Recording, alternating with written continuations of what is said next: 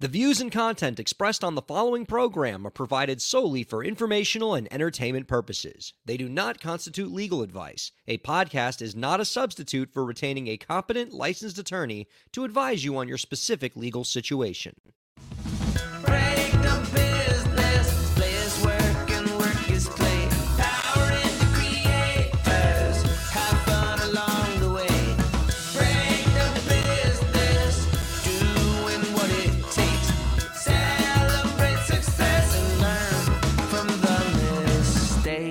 How's it going, everybody? Welcome to the show. It is time for Break the Business, where we empower indie creators and have some fun along the way. I'm Ryan Kairalla, and it is a pleasure to have you here this week. Oh, my goodness, viewers and listeners, I miss football. I can't believe football season's over. What am I supposed to do? Watch baseball? Like a peasant. I I miss football. That Super Bowl was astounding. It was everything I wanted. It was fabulous. What an amazing finish. Oh, and Travis Kelce and Taylor Swift. What more can I say about Travis Kelce and Taylor Swift? You get one of the NFL's biggest names having a career night.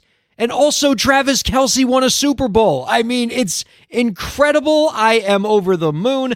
I got to talk about this with Katie Zaccardi. I, I cannot just, I cannot talk about Taylor Swift without Katie Zaccardi. How are you, Katie? I'm doing great and I'm ready to talk about Taylor.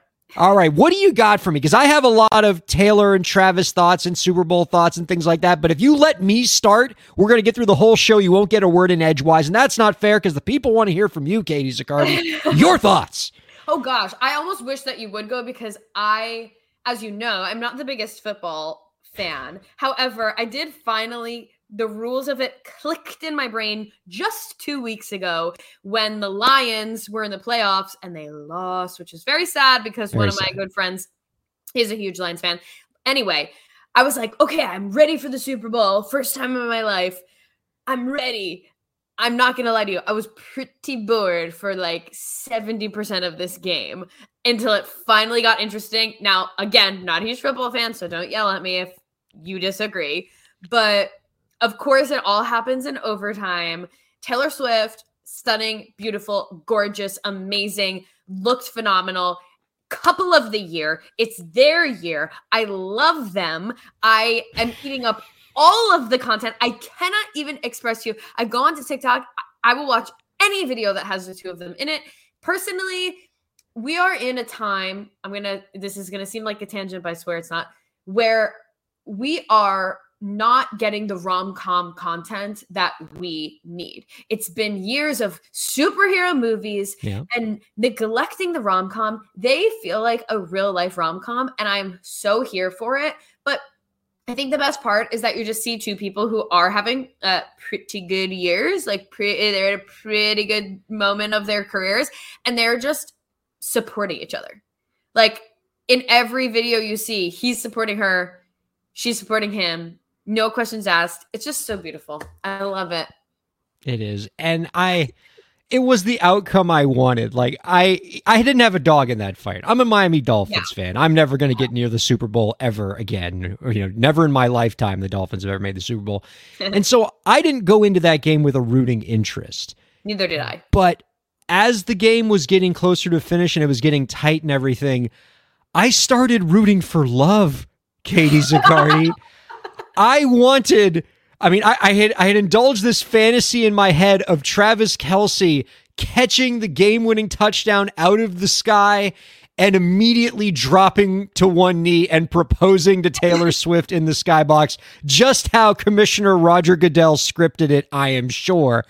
But he still had. I mean, he didn't win the. You know, he he, he didn't have like an amazing game. He had a great, he had a good game, a great game. He didn't have the game-winning touchdown or anything like that. But I mean, it was. But it's his second Super Bowl, and they had a beautiful moment after the Super Bowl, and that was just lovely. Oh my gosh, I want to talk to you about this.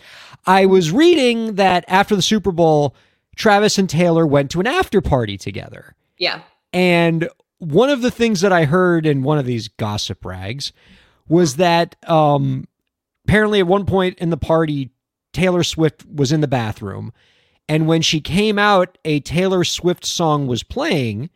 and it was uh, "You Belong with Me," and Travis Kelce gets up on the stage, and as she's coming out of the bathroom, starts singing "You Belong with Me," serenading Taylor Swift at this after party at the top of his lungs.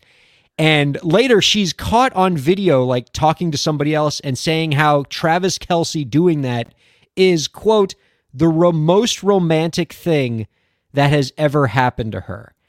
And my feeling is like, yeah, you know, a very romantic gesture. Um, Yeah. but if it's the most romantic thing that's ever happened to her, I I kind of wonder who she's been dating. I mean, how good- underwhelming are the romantic gestures that she has received in her life? Yeah.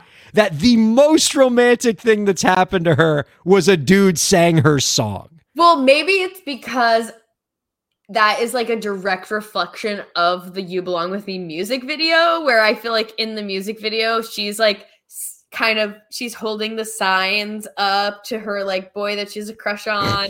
and it's not that she's like serenading him, but it, that's what the energy it's kind of giving. So I feel like for her to walk in and like be serenaded by that, it's like it's giving he understands me. I mean, but I don't I don't get the romanticism in that. Like I'm guessing 95% of the people in that venue that night could have sung that song to her because they knew all the words, like I know all the words, like you know all the words, because everybody knows all the words to You Belong With Me. yeah. Now, if it's like, you know, if she gets out of the bathroom and he and he's singing like a deep cut Taylor Swift song, like if she comes out of there and he's singing King of My Heart or I'm only me when I'm with you, No, I don't think that matters. And and we have a listener, Daniel, saying the person doing it affects the romance level. I think that's so true because number one, they're in love. Number two, he's like a football player. This isn't like Matty Healy being like of the 1975, being like, oh yeah, I'm just gonna like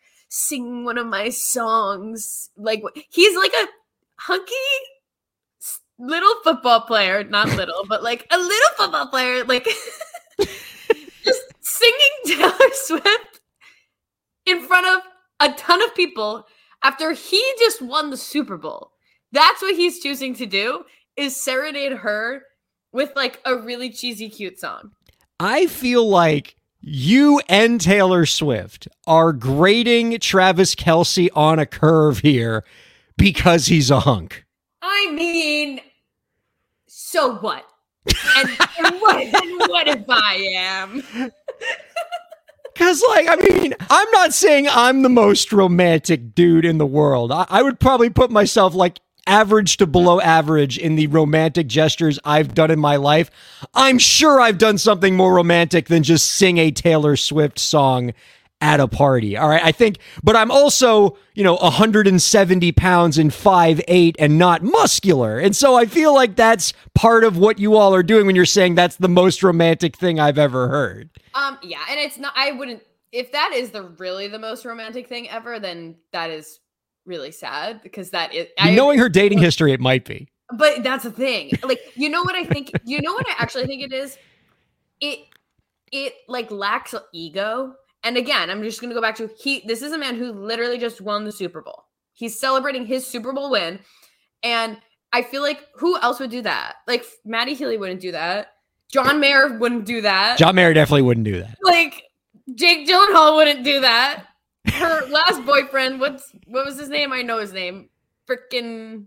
I'm surprised you were able to rail off as many as you did there. I mean, maybe Joe Jonas would have, but you know, Joe Alwyn, that was her last boyfriend of six years. No freaking way would he do that. No way. He was hiding her away. Out Well, of 'cause the he- public eye. Because a lot of those guys are like musicians, musicians types who Yeah, probably, like, artsy fartsy, like yeah, I'm like, oh, I can't for sing a. Taylor Swift song. I'm too good for that. this. And Yeah. he, meanwhile, he's like, sell it like he is in the spotlight, and he is choosing to just be like, I don't care. I'm gonna sing this, and I'm gonna do it proudly. Uh, So- okay, you got me behind that. I think it's the context, you know. And like, I, I guess I'm I'm not thinking of this through her perspective because there is something romantic about like creating something that have somebody like entertaining you with the thing you created. I mean, if I walked out of the bathroom at a party and my wife was like reading pages out of my book, Uh my heart would just be a flutter. yeah. Oh my gosh. I, Um, I could see why you would feel that way. yeah, no, no, knowing me for sure.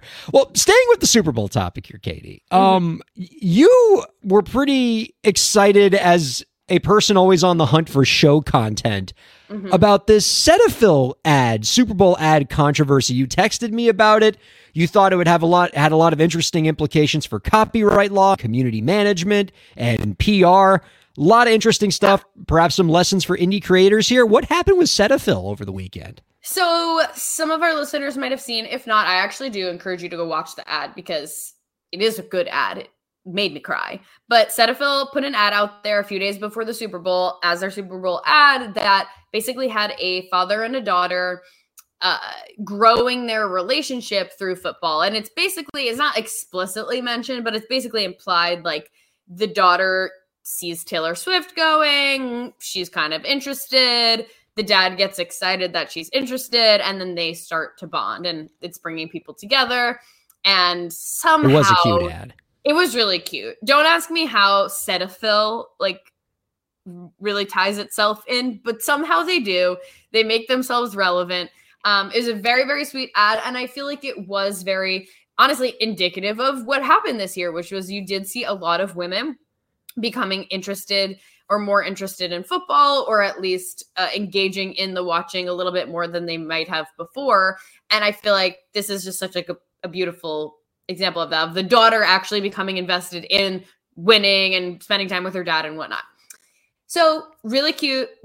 I got a lot of praise. And then turns out now there's some controversy around it because a tiktok creator accused Cetaphil of essentially stealing her TikToks. Now, we were just talking about it before the show, and it appears there's not like one specific TikTok. It's not like the creator made her own makeshift ad that Cetaphil then copied outright, but she had been creating content with her stepfather that was very similar to this about her kind of turning her stepfather into a Swifty and her stepdad becoming really excited about them watching the game together and there's videos of her him like coming into her room while she's doing her makeup and being like okay we're watching the game at five o'clock. So you know seeing them bond seeing them grow because of these two things. So she accused Cetaphil of stealing and Cetaphil actually very quickly intervened and gave them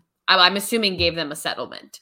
You know the quote is like Cetaphil took care of us. So i'm assuming Yeah. they you know they had a settlement and so all is well. But i thought it was really interesting because i saw a few tiktoks talking about the copyright implications of this and why they are or aren't entitled to money or compensation or why or why not it might be copying. So i thought that it would be interesting since you know you happen to know a little bit about that topic. We've been known to dabble in those topics around here. Um, to get your take on it too yeah, I thought it was interesting reading the stories about it. I, like you, uh, fell in love with that Cetaphil ad. I thought it was just the the cutest thing in the world, and just one of many bangers of uh, Super Bowl commercials. The Super Bowl commercials were fantastic this year. The Cetaphil ad, Patrick Stewart throwing Hey Arnold into a mountain. Just you get everything from the uh, Super Bowl ads this year. They were tremendous.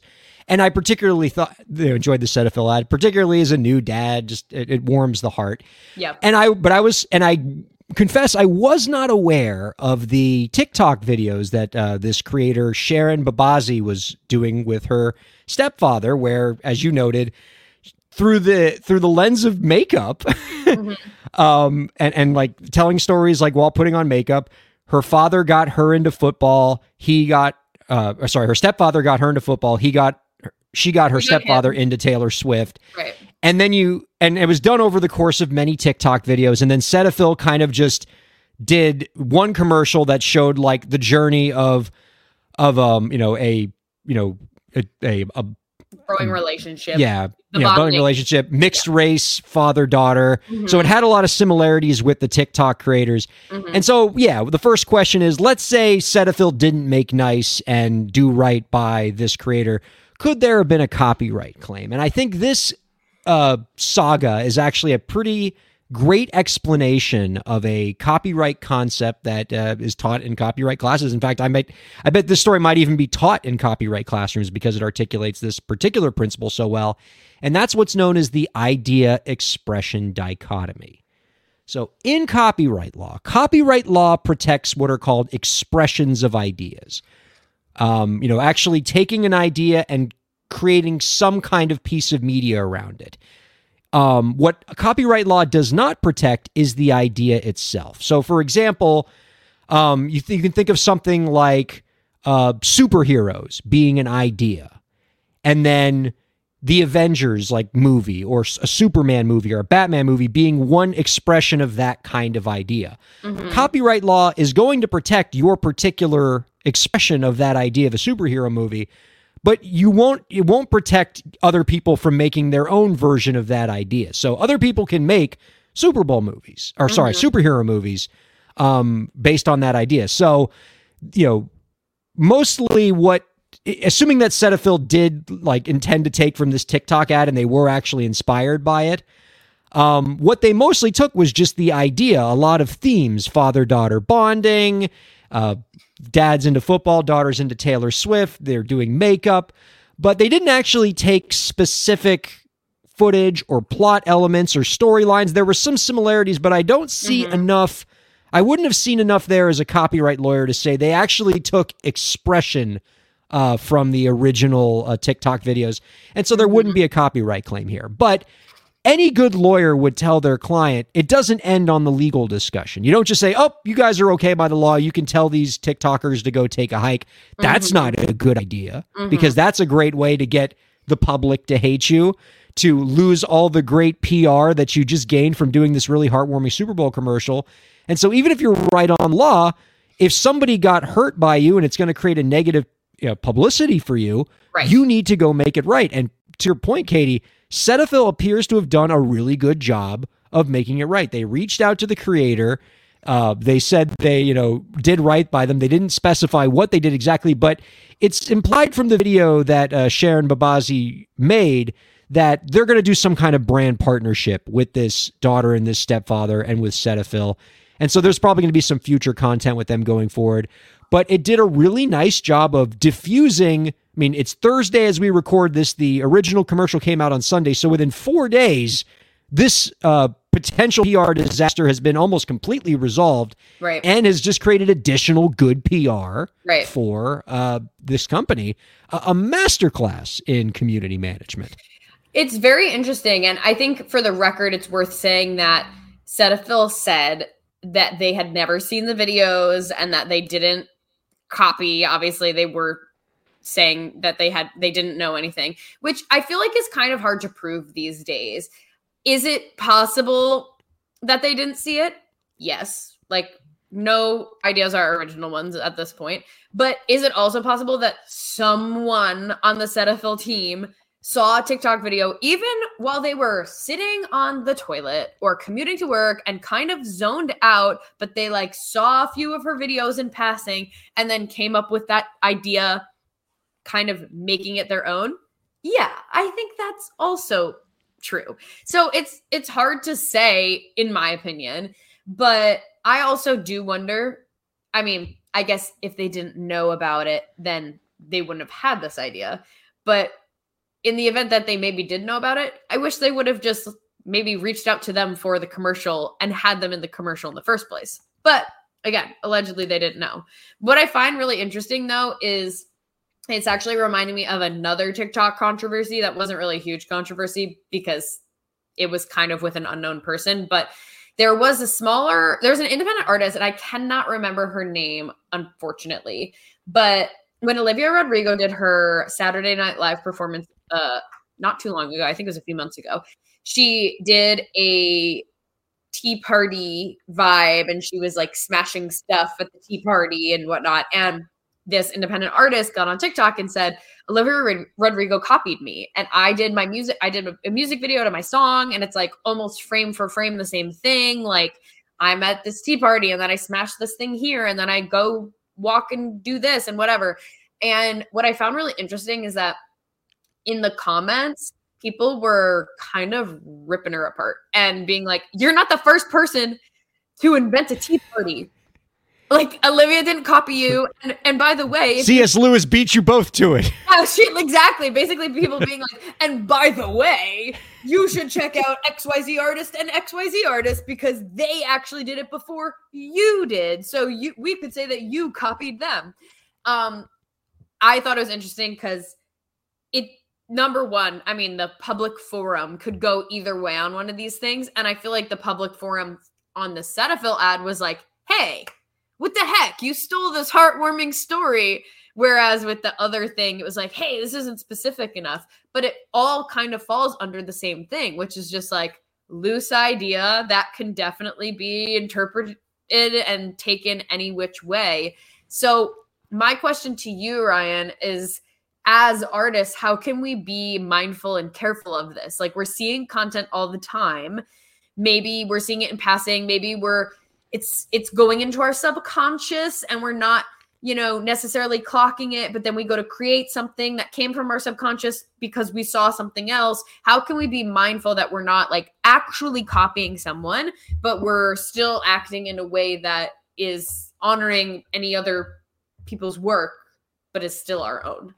I mean, what you just described there is one of the scariest things that I think about for creators all the time is you might create something not intending to copy off of something came before you, but mm-hmm. just something got caught in your subconscious, whether it's a TikTok video you saw 2 weeks ago while you were in the bathroom or maybe it was a song from 10 years ago that just found its way into the front of your mind when you happened to be in a songwriting session and you made, you know, five notes that were similar to the five notes in that song. Our guests coming up later in the show and after the break, uh, Michaela Shiloh, Andrea Mullen probably have this fear as producers. Um, and you know, it's something that concerns me all the time for clients, especially as we've become a lot more litigious about copyright law lately. And what I would say is if you know that risk exists, you always, you know, then it's about what what do you do about it? And I think uh, we can take a few lessons from the Cetaphil saga, which is one, act fast. Um, don't assume that just because you're right on the law means you're going to win in the court of public opinion. I mean, it's great. It's great if you're right on the law because copyright infringement is a very expensive crime uh, or a, a very expensive offense to have to pay damages for. But if you are, you know, but even if you're right on the law, like if the public thinks you're in the wrong, you need to act fast to fix it. And so Yeah. reaching out to the people who may have felt like they've been wrong, making it right with them, um, and doing it fast and quickly and going over the top um, so that the creator's happy can pay tenfold dividends in terms of the you know getting the public back on your side again yeah and you know had they done this wrong had they said we didn't steal anything you know you're just trying to get clout for yourself. They could have Yeah. ruined all of their goodwill that they gained from that very expensive super bowl ad that they paid for. Right. You know so it's about acting fast. You know you have a crisis team for a reason. Publicists uh, pr people talk to those people get your lawyers in the room and, and make sure that your statements are carefully crafted but not too overly crafted so it doesn't look authentic but act fast and you know uh, be be ready to to go out of your way to a to make a very big response that gets uh, lets you take the narrative back. Good advice yeah i will take it's a- that and run with it it's a i mean, that's the kind like of stuff said, no one ends up in that situation. But you oh, but know. it's it's inevitable. I, I mean, I think it's in, in in the especially in the era of TikTok and YouTube, and there being more creators than ever, and we're more exposed to more media, so there's always going to be more ideas in the back of our head than there's ever been, and you know, creativity builds off of the stuff that come before it comes before it. So this is only going to happen more frequently now. And having the right team in place and acting the right way when these things do inevitably happen so that you don't lose your positive publicity and your goodwill is uh, absolutely critical. Uh, before we go to break, I got one more story here, uh, Katie, that I, I do want to bring up before we bring in our guests, uh, Michaela Shiloh and Andrea Mullen from HRDRV, because I think this is something that they might be interested in as a story. Just to, to let y'all know before we bring them in later, uh, HRDRV is a community based record label. They do free music distribution, they do beats. Um, you know, it's a really cool community they've built over there over uh, the last several years. They got a new event coming out in April called Bro- uh, BetaFest in Brooklyn.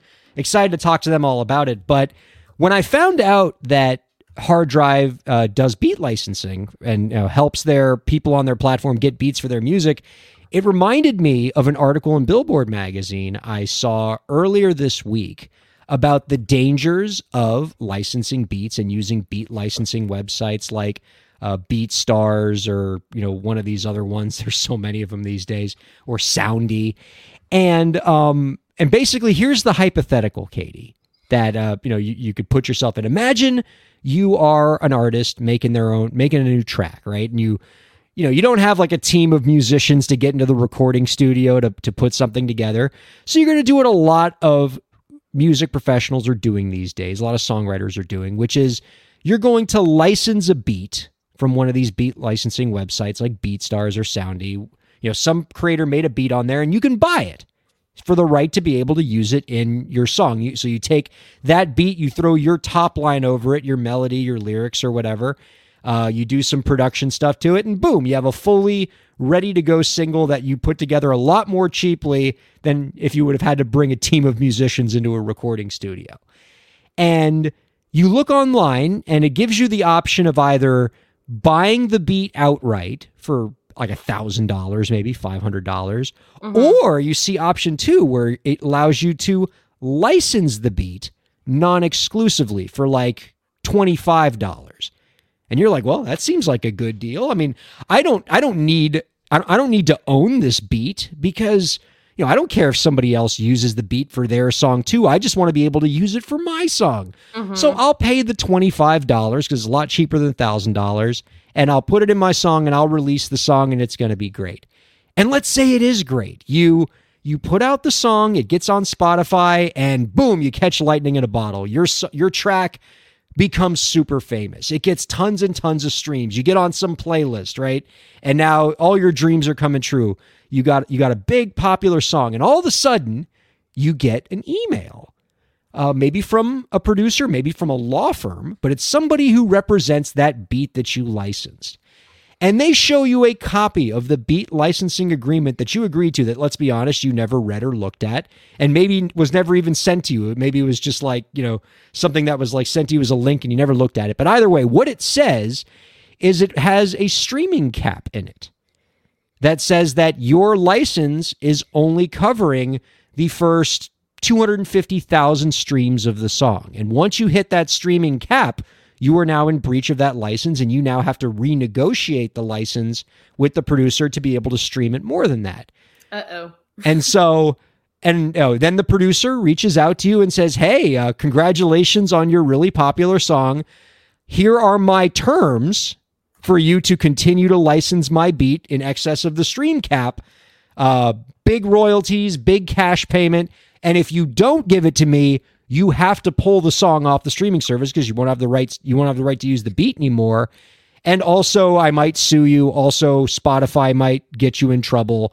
Mm-hmm. And, you know, and unfortunately, that scenario is becoming all too common as beat licensing platforms are becoming more popular. I'm going to quote something from this article that I think explains it pretty well, Katie. Quote, Acts typically license the instrumentals they want for cheap rather than buying them outright, which can cost significantly more. What they may not understand, however, is the agreements they accept to ex- access these beats typically grant them limited rights by capping the number of streams a song can earn and allowing other acts to license the same, same piece of music. If a song built on a leased instrumental becomes a hit, the artist then has to circle back and try to buy out that beat. They have essentially built, I love this quote, wow. They have essentially built a highly desirable house on real estate they don't own. Yeah. Oof. Um, and this is becoming so so common, particularly as these beat licensing platforms um, are. You know, some of them don't have, say, the most sophisticated legal infrastructure. I've had clients that are like, "Hey, I want to license this beat.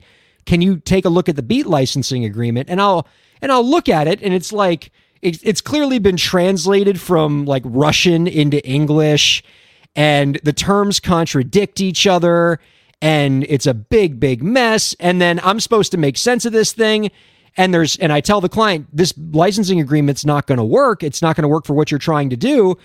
And they're like, "Well, can we change the terms?" I was like, "No, because the producer's some person out in Russia who we can't get in touch with."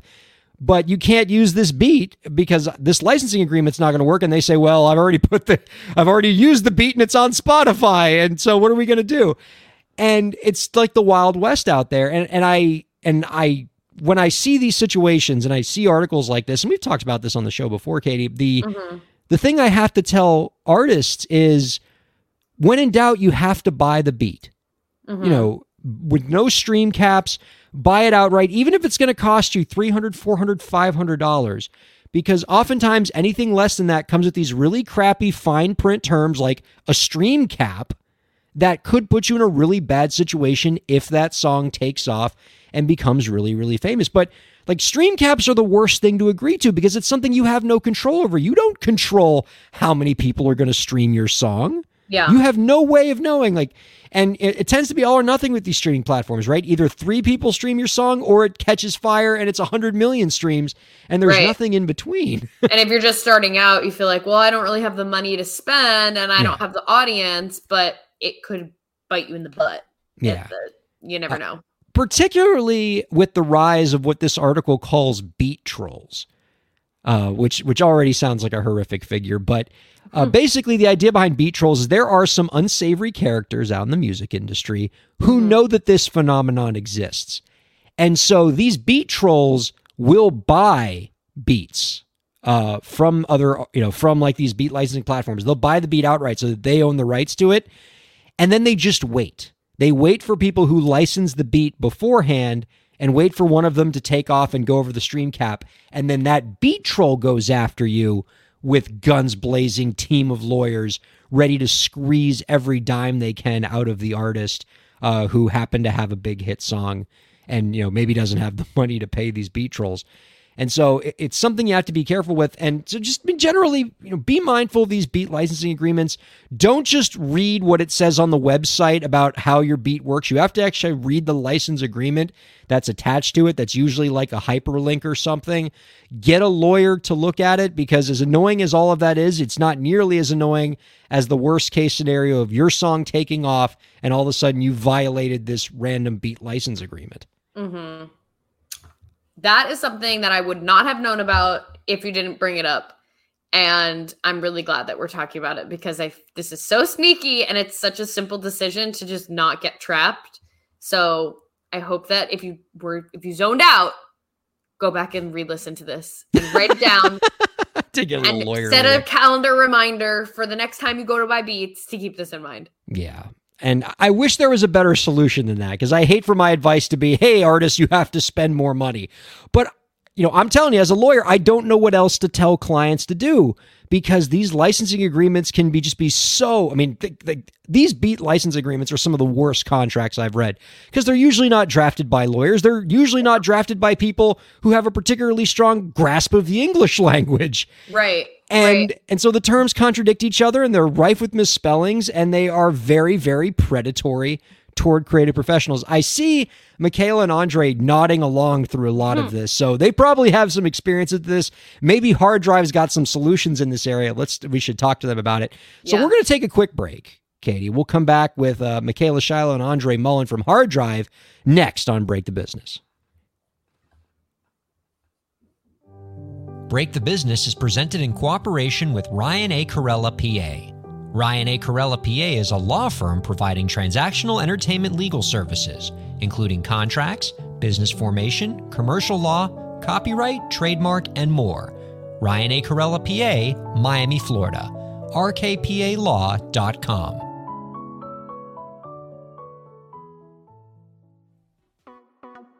Streaming services for Break the Business provided by LEK Entertainment. LEK Entertainment is a full service entertainment company offering everything from consultations to full scale events and productions, including audio and video productions, voiceovers, staged theatrical productions, script and music development, and streaming services. For more information, visit lekentertainment.com. LEK Entertainment wants to help you bring your story to life.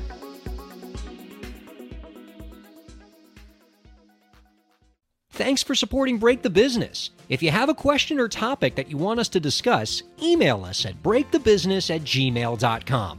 You can follow the host, that's me, on Twitter at Ryan K-A-I-R, and you can follow the show at the BTB Podcast. Be sure to subscribe to the show on Twitch, YouTube, and Facebook, and on all major podcast platforms. And now, let's get back to the show. Welcome back to Break the Business, everybody. Ryan Kairalla here with Katie Zaccardi. For the viewers and listeners who have been inundating my inbox asking about the transition to volume.com, adding them as a new live streaming partner for us. When is that going to happen? What's it going to look like? We're working on it. We don't have a date nailed down yet, but it will be soon. All right. I'm talking about weeks, not months, uh, before this is set up. We're actually talking with the volume.com executives as we speak. They are some of the nicest human beings you will ever come across. And I'm so excited to be joining that platform. That's going to be very, very soon. Uh, we are in the process of revamping some of our artwork and our formats because we want to we want to be good house guests when we head over there. And by the way, uh, as we've said before, if you if you check us out and you consume this show on live streaming platforms like Twitch and YouTube and Facebook, we have no plans to leave those platforms. Volume.com and just that amazing pro musician platform that they are is just going to be one more place where you can check us out along with SiriusXM 145 and all major podcast platforms. Wherever you're checking us out, we're glad that you are.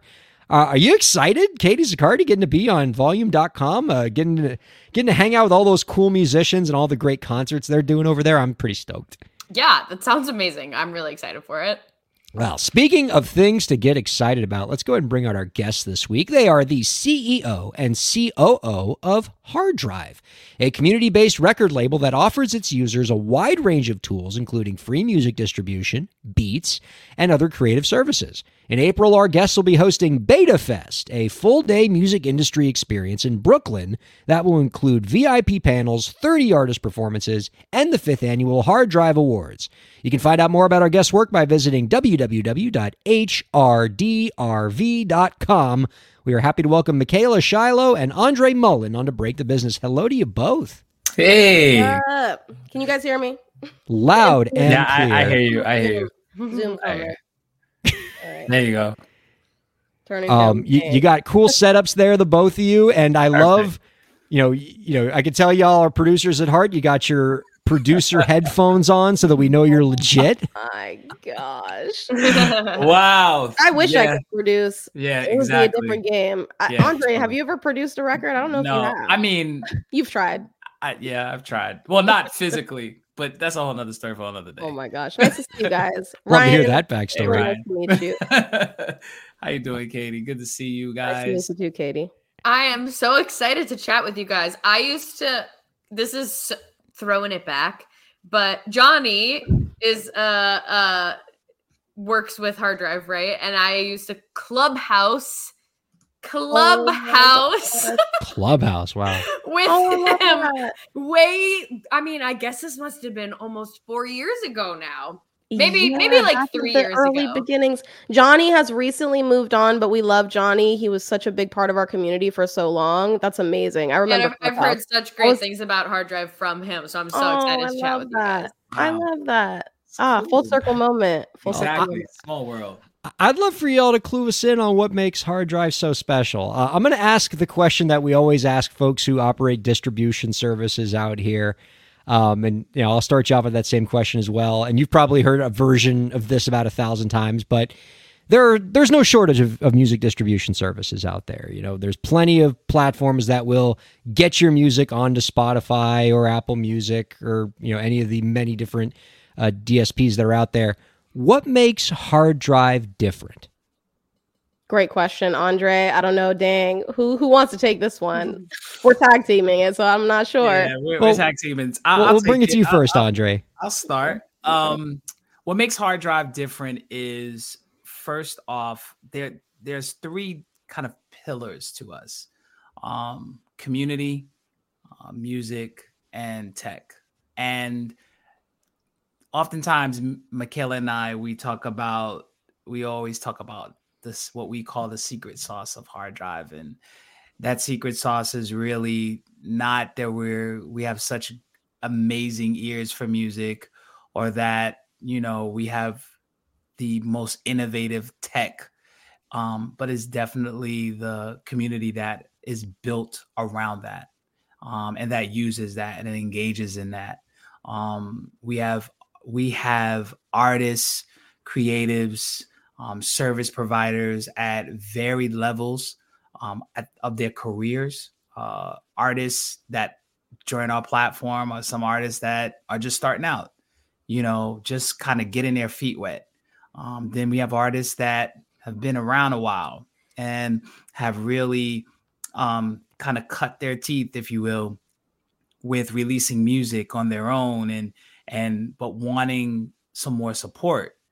And then we've also we've also have artists that have definitely established themselves to a point where they're like, hey, look, I, I I want some extra support. I want I want the I want a team. I need people that can that can work with me in fulfilling the vision that I have for my music.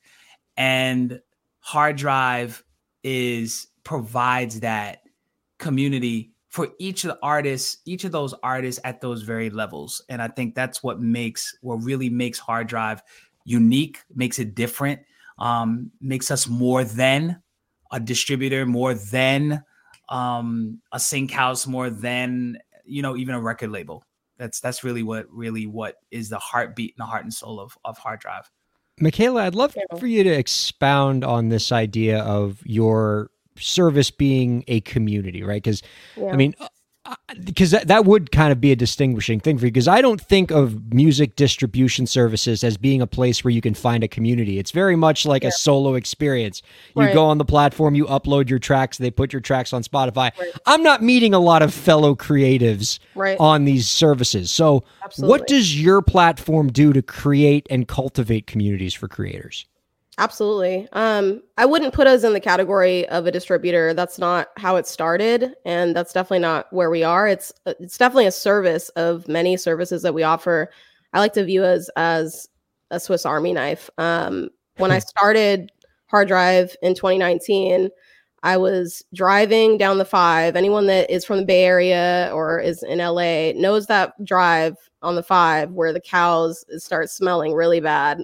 and um, I was at that point, ironically, and I was at a point in my life where I was like, oh, I have all these music industry connections, you know, from the past 10 years. I've written songs for some of the biggest artists in the world, Janet Jackson, Britney Spears. and like, that's all fine and dandy platinum plaques fine and dandy. My bank account didn't match you know like anyone that's that's really been in this understands that. And i was like i have all this business knowledge and all these connections. How can i make something that provides everything that i've accumulated in one place? And so i was on this drive on the five um, and i thought wow i need to marry all of the providers I know, my friends, right? My, you know, my Grammy award winning engineer friends, my graphic designers that are doing, you know, all of these artists cover artwork, my cover artwork, all the things, and um, marry it with the the artists that are DMing me and tweeting me and emailing me, hey, where do you get your cover artwork? Where do you get your mixing and mastering? Where do you get this and that? And so actually the way it started in April 2019 was this two-sided marketplace behind a paywall like 59 a month and, and 29 a month is how we started um, i built the website myself on wix.com that night uh, it was kind of crazy i On you know, they Wix, wow. on Wix. Yeah, I started it on Wix and it was actually on Wix for the first two years. Um, I'm non technical, so that was my technical side, trying to take the tools that I had to make something that I'd never seen and at least give everyone that was hitting me up access to these services. So, actually, to be honest, um, and this is transparent, like this is every everywhere online too. We were actually using DistroKid for the first two years, by the way. Like I had an admin that was uploading all of our artist songs transparently through DistroKid, and we actually had the biggest DistroKid account. Uh, Phil, I had a call with Phil in, in 2020, and he said, "Nikki, you you have the biggest DistroKid account. I can't continue to like give you more artists on this account. Like you're gonna, you just gotta open up more accounts." And so you we were just up- manually uploading tracks we to DistroKid? Yes, yes, yes. That Wow. was, that was an idea I had on the toilet one night. I was like, oh my God, like, uh, we want to put HRDRV, the label name on these songs because, like, we want people to rep what we're about. And that was the only thing I could think of. It was kind of the only thing that existed at the time that was quick and and great. Like Phil, I love what he built at DistroKid. I mean, it's it's an incredible tool. So yeah, the first two years was was that. So we were That not is some at all bootstrapping right it there. was wow. when I tell you, I had the boots and the straps. Um, that's what was going on. Um, all that being said, just the the thing that happened. So, real, you know, to tie it all together, in my mind, it was a two sided marketplace. Finally, for artists that were reaching out to me to get uh, what they needed, the things they were asking for, in one place at cost or at the lowest cost possible. Because all my friends that were joining as graphic designers and mixing engineers wanted to do it really cheap because they were like, I believe in the mission. And also, I'm broke too. Like, I just want to help. That's how everyone felt. That's how everyone felt. Um, so 10 artists joined the first week, 300 the first year, 1200 the next year. We're at 6,000 now into going into year five. And this is all just Ooh. organic growth. It's all just, or- I love that. I love it it's all just word of mouth. It's all word of mouth. Um, we're really focused on depth of community, meaning camaraderie, um, genuinely helping each other. It's it's strange. It happened on its own. That's not what I was expecting from a two-sided marketplace idea to seeing people commenting on each other's uh, posts and and um, supporting each other's shows and collaborating with each other. We have a collaboration of the year award. Like we have the HRDRV Awards, which is you know HRDRV award, uh, artists collaborating with each other. Um, it's just this really genuine spirit that grew from an idea about two-sided marketplace, but it happened on its own. Community actually happened on its own, and that was special. That was a God thing for sure. Oh, Andre, I want to hear more examples of this. Can you give me some use cases of of how you've seen like these communities coming together and some of the things that have resulted from it? Well, one of the main things that we've that has that is a staple of HRDRV is uh, we have weekly calls and those weekly calls are not like one time a week we have weekly calls that are Daily, and four five times a week yeah. um, everything from collab sessions to um, whether it's production or whether it's um, songwriting to um, just us checking in with with our members. You know, we have a, a weekly membership call, just a members call, saying, "Hey guys, how you doing?" Really, literally, just kicking it. You know, and and just having So you're, you're directly talking with your users on a regular basis as part of Yes, the services you since the provide. beginning. Yes, Yes. since the beginning. yes. We're like 2,500 plus calls deep since 2020. Whew. and Yeah. then on top of that you know we you know we also we also have done events i mean you know that is that is touching a thousand events um you know plus um at this point uh between link ups we've done we've done sync camps. We've done songwriting camps. We've we've taken field trips to to different places like riot games and and other um establishments that really to really help it, it fosters community. Uh but the beautiful thing about it is that the our members see something bigger than themselves and they also see how they fit in that and that's what again th- this is just what's what we know is pretty much missing from from a lot of a lot of platforms that are out that have great products. They have great products. Me i mean me and Michaela talk about all the time. We look at different we're looking at different um tech products and and platforms. We're like wow that's really cool. And then when we have these conversations with these same platforms, their number one challenge is they don't have community. And so they built this platform and it's like nobody's there. And so now they're trying to go about these these ways of all right, how do we build community? How do we build community? How do we build community? Like that is the question you know um pl- tech platforms they can't thrive without it. It, it it is an essential part of how tech platforms can in, in my opinion and you know and i've been in the business a number a number of decades to just see that there is no way that a platform can sustain itself without having um community or or and or a community-esque aspect I mean, not only does it create value for any platform to be able to have to have a community around what you're building, but it's really filling a need for artists, especially artists today, as artists work more at home, as they're getting more distributed throughout the country. You know, we're not all in just LA or New York anymore. It can be hard to find your community and find your collaborators. I, imagine, Katie, in your coaching practice, you must come across clients all the time in the art space who are lonely, who have trouble finding a community that to not even just to collaborate with, but just to find connections with similarly minded people. Absolutely. I was going to say, I really feel like the music industry can be extremely isolating in a lot of ways, especially when you're just getting started and you don't really know what to do. And so when clients come to me, a lot of times they're just looking for someone who understands what they're going through and other people who get it. What's interesting is I'm thinking about the story we were just talking about before the break about beats, and I feel like having a community solve so many problems just like that one. It's like if you Yeah. have people you can collaborate with or you have people that you know, you don't have to get scammed. You don't have to Yeah. you get into situations that aren't going to serve you because you have people around you who you can collaborate with, you have people around you who you can trust or ask for advice, ask for insight.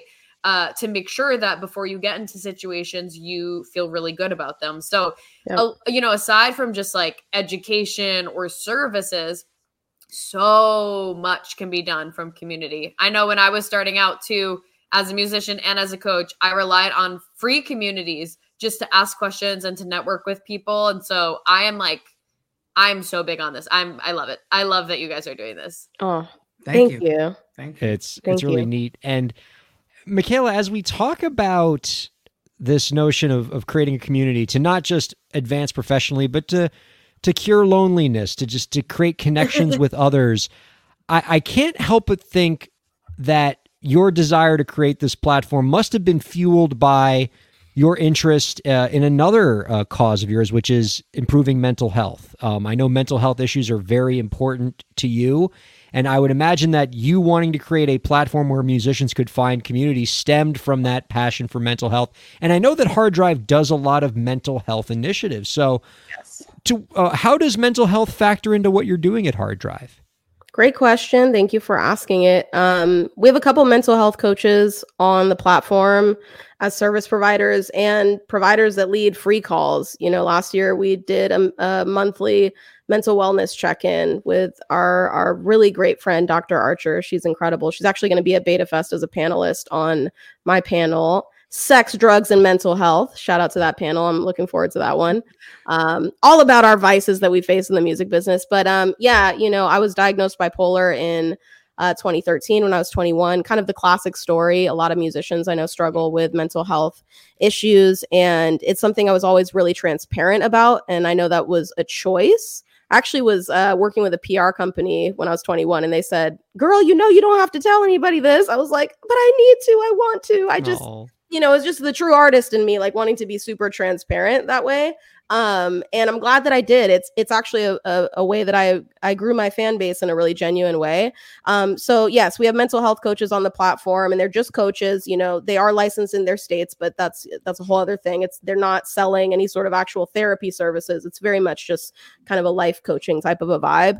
Um, and that's been really helpful for a lot of our members that are willing to willing to show up because it's really hard to show up when you're depressed. Like it's hard to show up to brush your teeth, first of all. So let alone get on a Zoom call with someone that's, you know, on this in, on this platform that you're on. Um, and again, we're we're always integrating it into events that we're doing. So BetaFest, like again, we have a whole panel dedicated to to mental health and mental wellness. And you know, we're looking into other company other labels like Laverne that um that that has a whole mental health department, right? Like it's really cool to see other major music companies trying at least i'll say trying because i'm honest trying to pay attention to mental health for their employees and their artists. Um, it's something that we didn't have five years ago so it's, it's an exciting time. Um, we all have a brain. We all have a brain um, and i think it's as important as your physical health like getting up and going to the gym at 5 a.m like andre I can't catch up with him. But Damn, Andre, making us all look bad. What the yeah, hell? for real. you know, Jeez. I just want to mention that he's 50 and he looks like he's He's my- what? You know what? Come on. Andre, as soon as you said, as soon as you said, dec- I've been in the music industry for decades, I was like, Like which one? I, I just, I know, literally, I was like, I just know that he's secretly, Andre, good for Oh, you. man. gonna live till 150. He will. Oh, gotta, So, gotta get this working. Uh, we're always Oh my God. We, we're all just going to start objectifying Andre now. speaking of uh, Tell us your secrets other than getting up at 5 a.m. to work out. I don't want to I don't want to do that to look youthful. Yeah, it is ain't worth really it. Anything else we can try? Yeah. That. he doesn't drink either.